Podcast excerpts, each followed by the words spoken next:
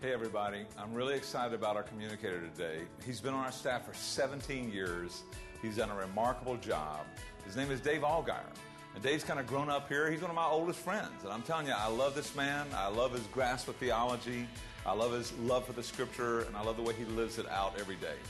You know, Dave is coming up on a great anniversary here. Lake Church is celebrating their 10th anniversary this year.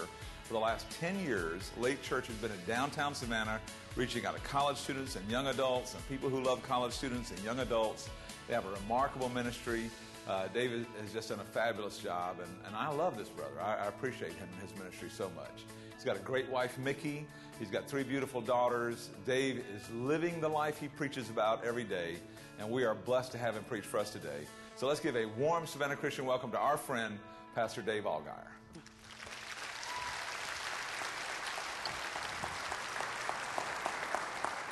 Right on. So, as you heard, my name is David Allgaier, and I have come all the way out here to be with you from the foreign mission field of downtown Savannah, Georgia.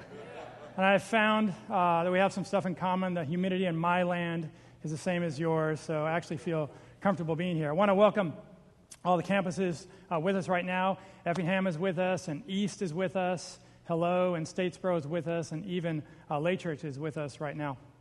Now, uh, as you heard from that announcement, um, we celebrated our 10th anniversary uh, last week. Thank you, thank you, thank you.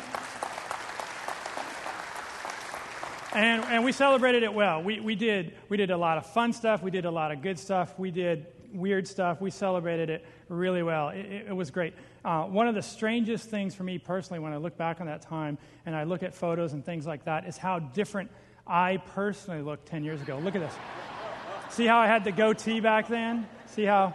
So, listen, um, we started Lake Church, our church started Lake Church uh, in order to reach people and be near people who were far from God. And that's why we have started all of our campuses. And we also started it in order to love the fatherless and the widow. And, and those things are happening, and we praise God for that. And God is God is good, and God is the one who causes the growth, and He deserves the credit. And, and what we say down there is we're just, we're just grateful to, uh, to be with Him in that journey and what He does. So it's been a really good thing.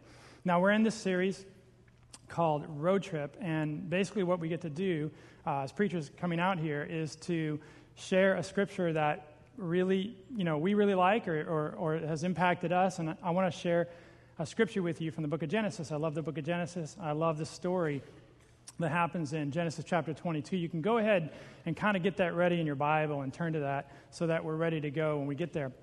This is a really strange story. It's one of the strangest stories in the Bible, and it is a story of extreme faith. In fact, this is the, this is the most extreme faith story there is in the entire Bible.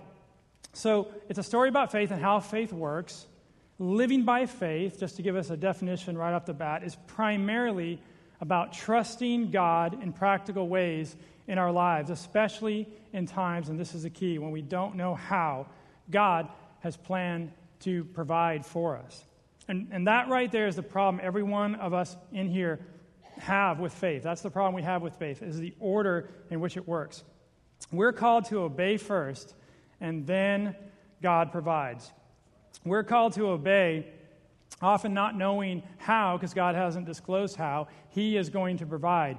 And if we could just switch the order of those two things, you know, He provides first, and then we obey, we would all be a lot godlier. Now, everybody here has, um, has a story. Everybody here can relate to not doing something because you did not know how, how you were going to be provided for. Or you did something after you found out how you were going to be provided for. When I think about this, I think way back in junior high, the first time I went rock climbing. And, you know, you're, you're, junior high, you think you got it. You know, you're like, ah, it's no big deal. Rock climbing, no big deal. So they hook you up to a rope, and I'm in the mountains uh, near Mount Rainier. I'm from Seattle. And, uh, you know, I got this. I start climbing, climbing, climbing until you're like 40 feet up, and then you're like, I don't got this, you know, and you're climbing, climbing, climbing, and you're really scared. And then I got to this point um, on this particular climb where you can't just keep going. You actually have to jump. Not, not like a gigantic, you know, Bourne Identity jump, but I mean just like a, a little, you know, you just have to jump up to this ledge and, and put your feet over here. And, and, and the guide said, hey, uh, right there, you ha-, he's yelling at me, you have to jump. And I was like, there's no way, dude, I'm going to jump. And, and, and, and listen, the reason, the reason I said that was because the smallest guy in the youth group was the one holding my rope. His name is, his name is Ryan. He's never going to see this podcast message, so I'm not even changing the names of the story. His name is Ryan. He was the smallest guy in the youth group, and I, just yelled down to the guide. I said, How are you going to hold me? Ryan's holding the rope. And he yelled back up. He explained how. He said, Look, the rope, he yelled, the rope goes up over the pulley. That takes some of the weight off. The rope comes back down. It goes around Ryan's waist. That takes some of the weight off. And I'm holding the rope. The guide said he was holding the rope too. So I'm looking down, I'm like, okay, and I jump. And I don't make it. Okay. Uh, but, but, but, but, obviously, the rope held me, right? Here I am. Here I am today. The rope held me.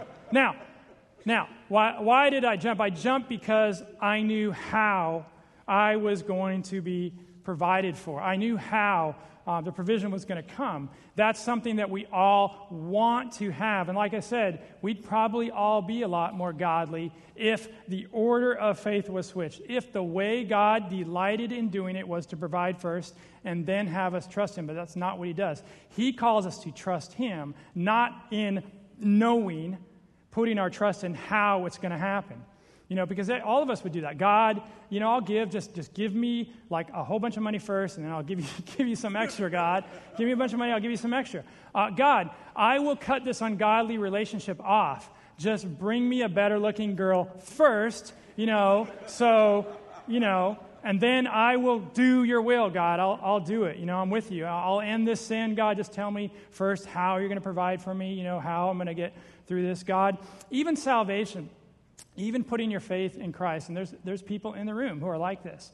You know, uh, you've asked this question, God, why don't you just show up? Why don't you just provide, you know, just this total proof for me? And then I will put my faith in you, right? So we would like to have that order provide first, God, and then, then I will obey. But God delights in us putting our trust in Him, not putting our trust in knowing how, not putting our trust in knowing how. Knowing, though, that God knows how. Knowing that God knows how. God knows how to provide, and we're trusting in Him.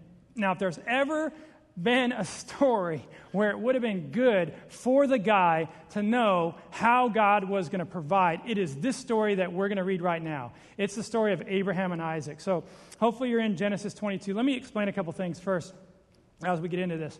As you know, we, we talked about this a couple years ago when you read especially the Old Testament texts, there is normally in those texts two things going on at the same time.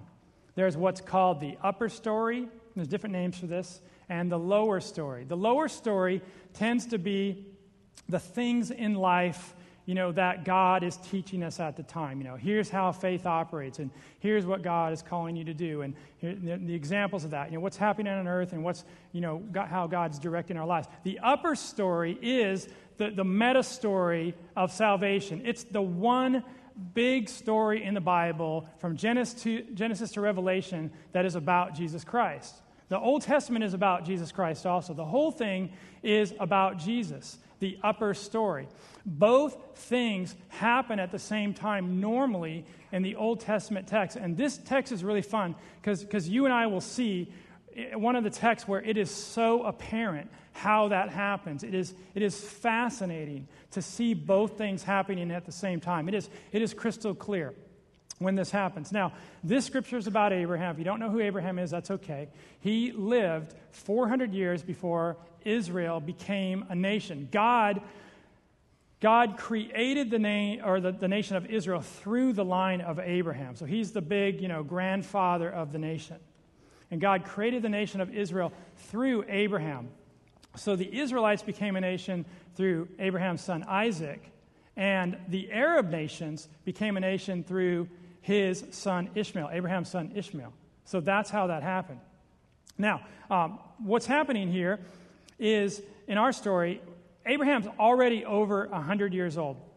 And if you remember, uh, what God did was, and, and his wife Sarah's 90 years old, what God did was he told them at this time, I'm going to give you a son together, you, Abraham, and Sarah. And, and through that son, I am going to bless the world. I'm going to create a great nation through them, but I'm going to bless the world. And, and of course, that ultimate blessing ended up being Jesus. You know, he's from the line of Abraham. And so they, this was like a crazy thing to say. Abraham's 100, Sarah's 90, they have no children.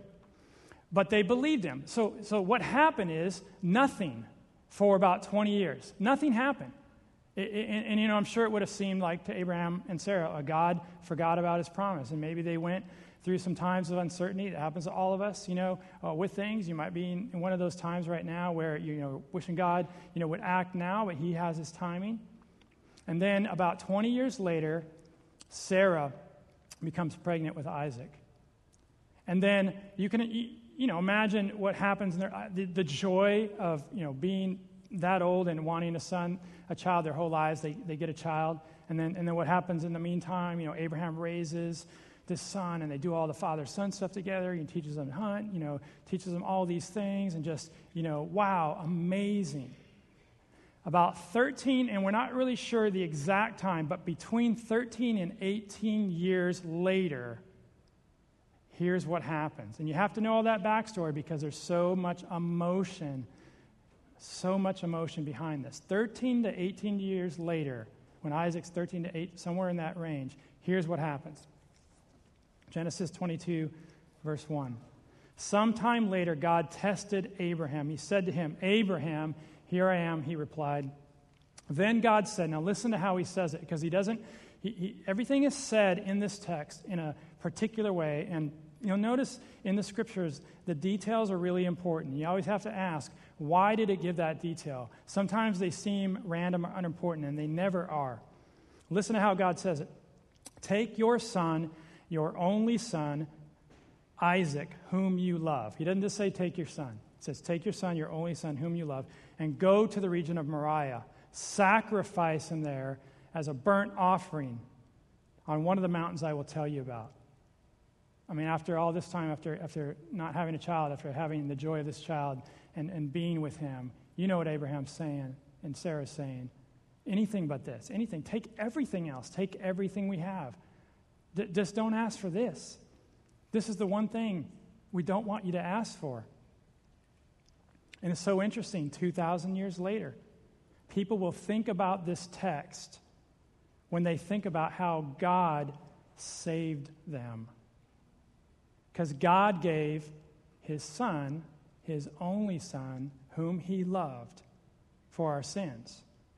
And you hear the words of God himself towards Jesus in those words. And that is what's happening. This is about faith. The story's about faith, teaching us about faith. But God is foreshadowing the great sacrifice that is coming through his son. And very few scriptures in the Bible, you know, show us that more than this. And you'll see as we go through this.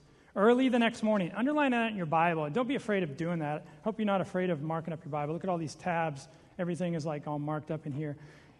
Underline those words if you do that. Under, early the next morning, that little phrase Abraham got up, saddled his donkey, took with him two of his servants and his son Isaac.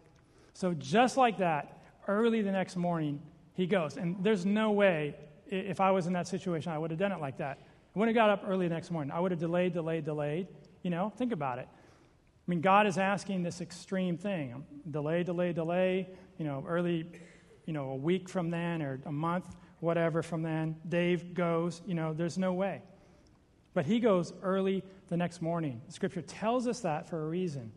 And there's an important reason Abraham does it. You know, of course, Abraham probably didn't sleep. He's a, he, he's a father. Probably didn't sleep that night. He's probably struggling with God in prayer. But then when it comes time to obey, he obeys. He does not delay obedience. And, and we all struggle with God's command sometimes. And the way that we end up obeying God but not actually obeying God often is we say to God, yes, but later. God, I'll do it. I'm going to do it. I'm going to give up that sin. Yes, but later.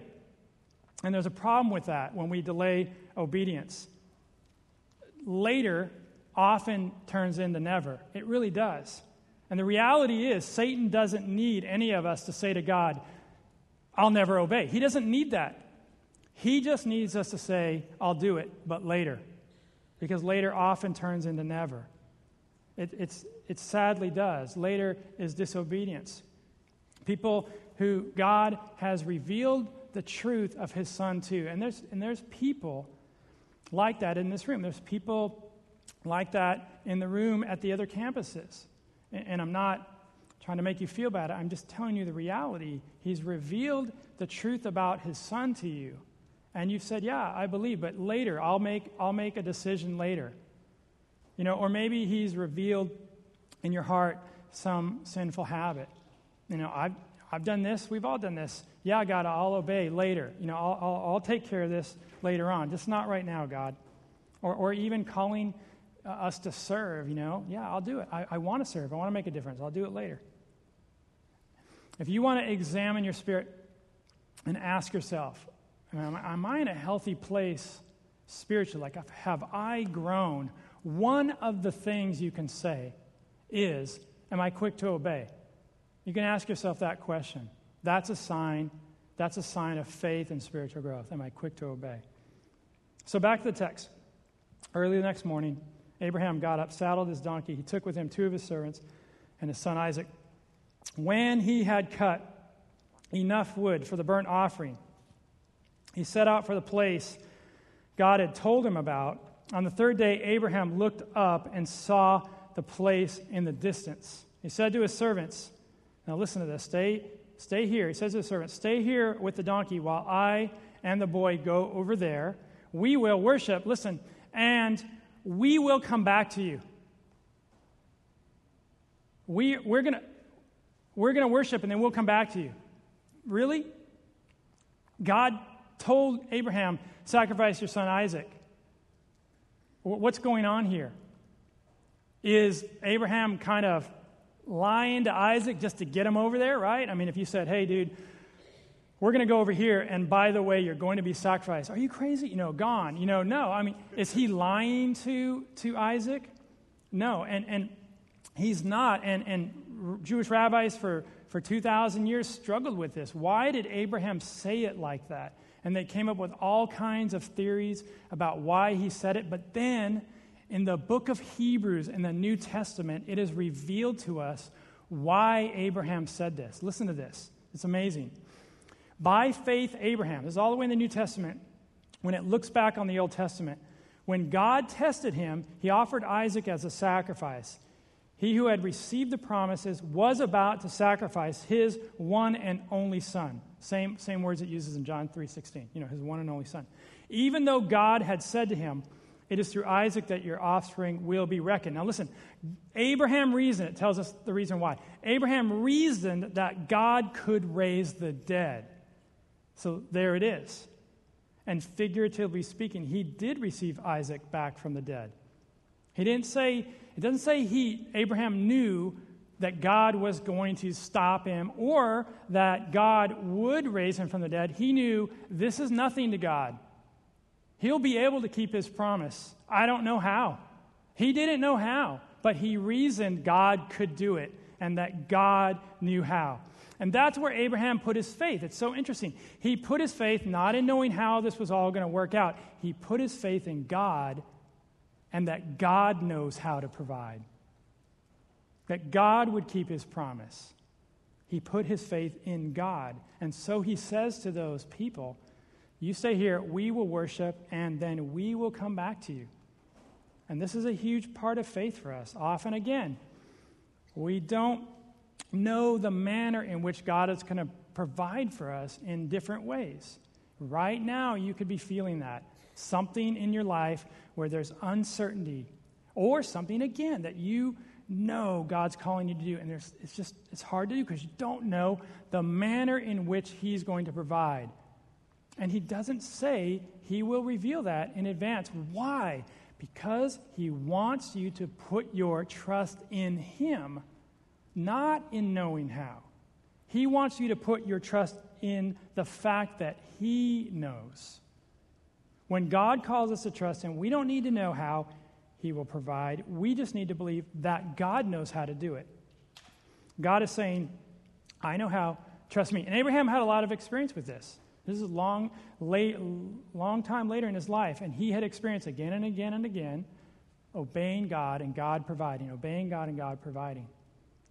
And that's what everyone here in this room, if you, have been a follower of, of Christ for a while, that, that's your experience. Obeying God and God provides. Obeying God and God provides. God is always faithful. So he didn't know, Abraham didn't know how God was going to fulfill this promise. And, and of course, it makes it harder to trust, but he trusted. And so he said, We're going to worship, then we will come back to you. Now, listen to this. Then he goes, Abraham took the wood for the burnt offering and he placed it on his son Isaac, man. Underline that. And he himself carried the fire and the knife and the two of them went on together. Look at this image of Isaac and Abraham.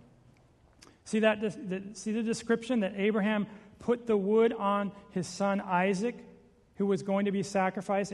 Isaac was somewhere between 13 and 18 years old. You wonder why does it mention that detail again in the text that Abraham put the wood for the burnt offering and placed it on his son Isaac? The answer is because one day another son, an only son, who is loved will, will have wood placed on him, and he will go all the way to the place of sacrifice. It is showing, God is showing his people, showing the world, so when it happens, they know. He's foreshadowing all this. Isaac spoke up. Okay, finally, you know, he's figuring this out. And he said to his father Abraham, Father, you know, like, Father? Yes, my son, Abraham replied. Not yes, but yes, my son. You, you see the love here. The fire and the wood are here. Dad, Isaac said, but where's the lamb for the burnt offering? And Abraham answered, and he says something again that's really strange. Abraham answered, God Himself will provide the lamb for the burnt offering, my son. Why is that so strange? It's strange because God said He's going to sacrifice His son. He's told Abraham that He hasn't said He's going to deliver him. What's going on here? And, and here's the thing scholars actually have debated this for years and years and years because the Hebrew phrase here is a little fuzzy. It's fuzzy in Hebrew. What I mean is that the word he uses here, and I put this in your note sheets, the word that is translated provide in Hebrew, in Hebrew is pronounced Elohim Yira'ah, which is translated normally in the Old Testament.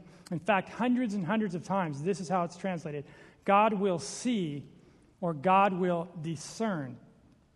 What is going on here? What is going on is that both things are happening at the same time. And this is a common thing in the Bible where a word is used that means two things at once. And let, let me explain this, okay? First of all, Abraham is saying God himself will discern, he will see, he will discern the lamb, Isaac, for the burnt offering. In other words, Isaac, I don't know where the lamb is. But God is here, Isaac, and he is watching. He sees. He will make the call. He discerns. Now, think about what that means for Abraham that he knows that about God. That in the midst of this uncertainty, in the midst of this trial, he knows that God sees. Think about what that means to you. Right now, you can think about something in your past, but right now, in the midst of uncertainty, if you're struggling, if you're suffering in some kind of way, it means everything that God sees. You and I are tempted to feel like, man, I'm alone in this, or God has abandoned me, otherwise I wouldn't feel that way. That's, these are lies from the devil. And we go through things in this life, and God sees, and God is with us. And He promises, one of the most common promises in the Bible I will never leave you nor forsake you. If you're a child of God, He says again and again, I will never leave you nor forsake you. Jesus repeats it, you know. I will be with you to the end of the age. If you're in the midst of a trial or suffering right now, God sees it. That's what you need to know. He is present, He is with you, He has not forgotten you. He will work in this, just like He does in this story. But the second thing is this. So the first thing, yeah, it does mean God will discern. That's why it makes sense. That is what Abraham's saying. But we all know, and this is the primary meaning of the word, and this is why it's translated like this, because of what happens in the future. Abraham is unknowingly prophesying about Jesus. And so he says, it's, so we translate it provide and not discern. Because 2,000 years later, God provides the Lamb. John the Baptist sees Jesus coming and he says, Look, the Lamb of God who takes away the sin of the world. God Himself will provide the lamb for the burnt offering, my son. And the two of them went on together. When they reached the place God had told them about, Abraham built an altar there. He arranged the wood on it. He bound his son Isaac and laid him on the altar on top of the wood. See how far this is going? I mean, Abraham, I mean, couldn't God have, man, God, I mean, Abraham's demonstrated faith. Stop, you know? See how far this is going? And it's interesting here, too. Isaac never protests. We don't see him resisting here. We don't know for sure what that looks like, but think about Isaac. He knows his dad is godly. And he doesn't resist. He's like, I don't know what's happening here. I don't know why my dad's tying my hands and putting me on the altar, but it's dad. Go ahead, dad. Go ahead and do it. I trust you. Then what happens? Does God go, man, that's far enough, stop? No, he doesn't. Look what happens. Then Abraham, he reached out his hand and he took the knife, man, to slay his son. But the angel of the Lord called out to him from heaven, Abraham, Abraham. I mean, think of the relief when he says these next words Here I am. Praise God. Thank you, God. Here I am, he replied. Do not lay a hand on the boy, he said. Do not do anything to him. Now I know that you fear God because you have not withheld, and listen again, from me your son, your only son. Right there is a crystal clear picture of the faith that God delights in and how living by faith operates.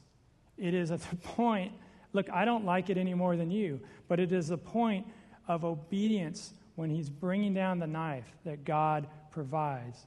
First, we obey, then God provides. He delights in that because he calls us to trust in him. And it is not until Abraham goes all the way in obedience and then God shows up and he provides. It's the most amazing picture of faith, really, from a human being in the Bible. And this is the reality that we live in our whole lives. This is how we're called to trust God. God, you've made it clear to me. Okay, I'm going to do it. I'm going to trust in you. You're going to provide. Now, the reality of this law of faith, that it is the moment of obedience that the provision comes, is not lost on human history. Because when, when this picture of this scene in the Bible is painted, they don't paint it the way the text actually says it. In fact, if you look up all the you know, famous paintings about Abraham and Isaac, they normally have the angel grabbing Abraham's hand. This is a Rembrandt. Look at this right here. See the angel grabbing Abraham's hand? That's not what happens. Look at this next painting. That's not what happens the angel calls out to Abraham. He doesn't grab his hand. But why do they paint it like that? Because that's what it feels like in the story. They're communicating the reality. The knife is coming down, he's going all the way. Now, look what happens. Think about this. Look what happens after Abraham obeys, because this is what always happens after we obey God. God provides. Abraham looked up, and there in a thicket he saw a ram caught by its horns. What else does God do when we obey? He blesses, He provides, and He blesses. I will surely bless you, he says, and I will make your descendants as numerous as the stars in the sky and as the sand on the seashore. Your descendants will take possession of the cities of their enemies. Every one of these things God fulfilled. And through your offspring, all the nations of the earth will be blessed because you have obeyed me. Now, look how the story ends, okay, when, when he does this. He went over then, took the ram, and sacrificed it and look how it says it as a burnt offering instead of his son. That word instead is so important. It's one of those, again, circle that word in your Bible because that is a crystal clear way to explain the gospel. If you ever struggle explaining it, just remember the word instead. Someone says to you, I don't understand why Jesus you know, had to die and why do we have to believe in Jesus? The answer is because we all need him to pay for our sins instead of paying it for ourselves. That's the gospel. Because the scripture tells us you can't do good things to make up for past sins. Nobody's good enough. No one has ever been good enough except for Jesus. That's why we need Jesus. We need his righteousness and what he did. And when we accept that, that's what God says we have. Corinthians says that he made him who had no sin to be sin, so that in him, listen to this, we would become the righteousness of God. We have the righteousness of God. Why? Because of Jesus. When you put your faith in Jesus, you have the righteousness of God. So Abraham called that place, listen, he called that place the Lord will provide. That's a good name for that place. But this is crazy. And to this day, it is said on that mountain of the Lord, it will be provided. What does it mean when it says that on the mountain of the Lord, it will be provided? It means two things. This saying communicates a spiritual law that God will be faithful, that God can be trusted. When you and I bring the knife down, okay, when we go to the mountain, it's saying, and we bring the knife down in obedience, what God has called us to obey, God will faithfully bless and provide. So on the mountain of the Lord, it will be provided. When you obey, it will be provided. And second, it was literally on this mountain, Mount Moriah, that God provided the ultimate provision, the sacrifice of Jesus. The book of Chronicles tells us that. Solomon began to build the temple of the Lord in Jerusalem on Mount Moriah, where the Lord had appeared to his father David thinking about all this, thinking about how faith works, thinking about this example, thinking about the faithfulness of God and how God can be trusted, thinking back in your own life on ways God has blessed when, when you obeyed. What, what is the text asking us then? It's asking us this Is there a place in your life that God is telling you to bring down the knife in faith. That's what it's asking, so that He can provide. Is there a place in your life where maybe you said to God, yes, but later? Is there a place in your life where God is calling you right now and it's a struggle and you feel uncertainty and you're scared to do it and you know how he's going to provide again for that sin? You don't know how, what he's going to do if you choose to obey him by, by forgiving that person that you just feel like you can't do and by saying it out of your will, how is God going to work in that? How is, it? and you don't know. How is he going to provide for me if I cut this ungodly relationship off? How is he going to provide for me if I follow through with him what he's calling me to do with my resources? How is he going to provide? And God is saying, I want you to trust me because I am trustworthy and you will see that I am trustworthy. And I want you to bring the knife down in obedience, and it will be provided. Now, here's the thing God is faithful, He can be trusted. So, here's the question that's kind of important to kind of end with. Think about this. When you think about that question about bringing the knife of obedience down, ask this question what would my life look like three months, three months from now or six months from now if I did bring down the knife and obey God in that area? What would my life look like as you imagine three months from now, six months from now?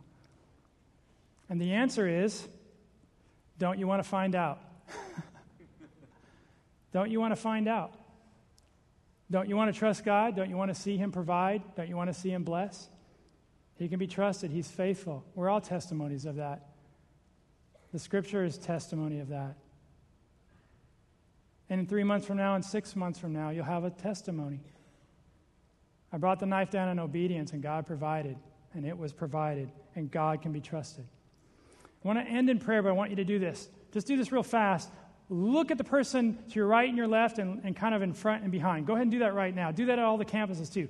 Look at the person, your right, your left. You know, you don't have to make awkward eye contact, okay? That's fine, okay? Don't worry about that. Got a picture in people's minds? Okay. Now listen, here's what we're going to do. We're going to pray for each other. I just want to kind of want you to see the people around you, and I'm going to lead us in that prayer. So here we go. Here we go. Father, we come to you now. We give you thanks for your word. And we feel power in our lives from hearing your word and seeing the testimony of Abraham. And we know, we know in our minds, we know intellectually you can be trusted. We want to fully believe in our heart, Father. Now, right now, Father, we're, we're picturing the faces of the people around us. To the right, to the left. Some of them we know. Some of them, some of them are very close to us. Some of them we've never met before. We're picturing the people behind us, in front of us, and we pray for them right now. In your own mind, as you're listening to me, pray that the people around you, that God will give them the courage and the spirit to bring the knife down of obedience in their life so they can experience the provision of God. Let's pray that right now in your heart. Father, do that for the person to our left and to our right as we pray for each other. There's so much uncertainty, God. So many of these things are hard. So much enslavement to sin. It's not so easy for some of these things. Father, though you are trustworthy, we confess it. We confess it. You are trustworthy. We believe it. Fill our hearts with that faith in the name of Jesus. And now, Father, we pray for our own lives. Give us that same courage and spirit. We want to truly believe in our heart the things that we know in our mind that you are faithful, that you are trustworthy, that we don't have to be afraid. Many of us feel a lot of fear about different things. There's fear associated with our future, Father, there's fear associated with our past. And you, Lord, provide for our past. You've already done it through the sacrifice of Christ, and you have told us we can let that go if we're in Christ. And you've provided for our future because you've said, Never will I leave nor forsake a son or daughter of mine. Father, help us truly, truly believe that in our heart. Help us bring the knife of obedience down and experience your provision. In the name of Jesus, amen.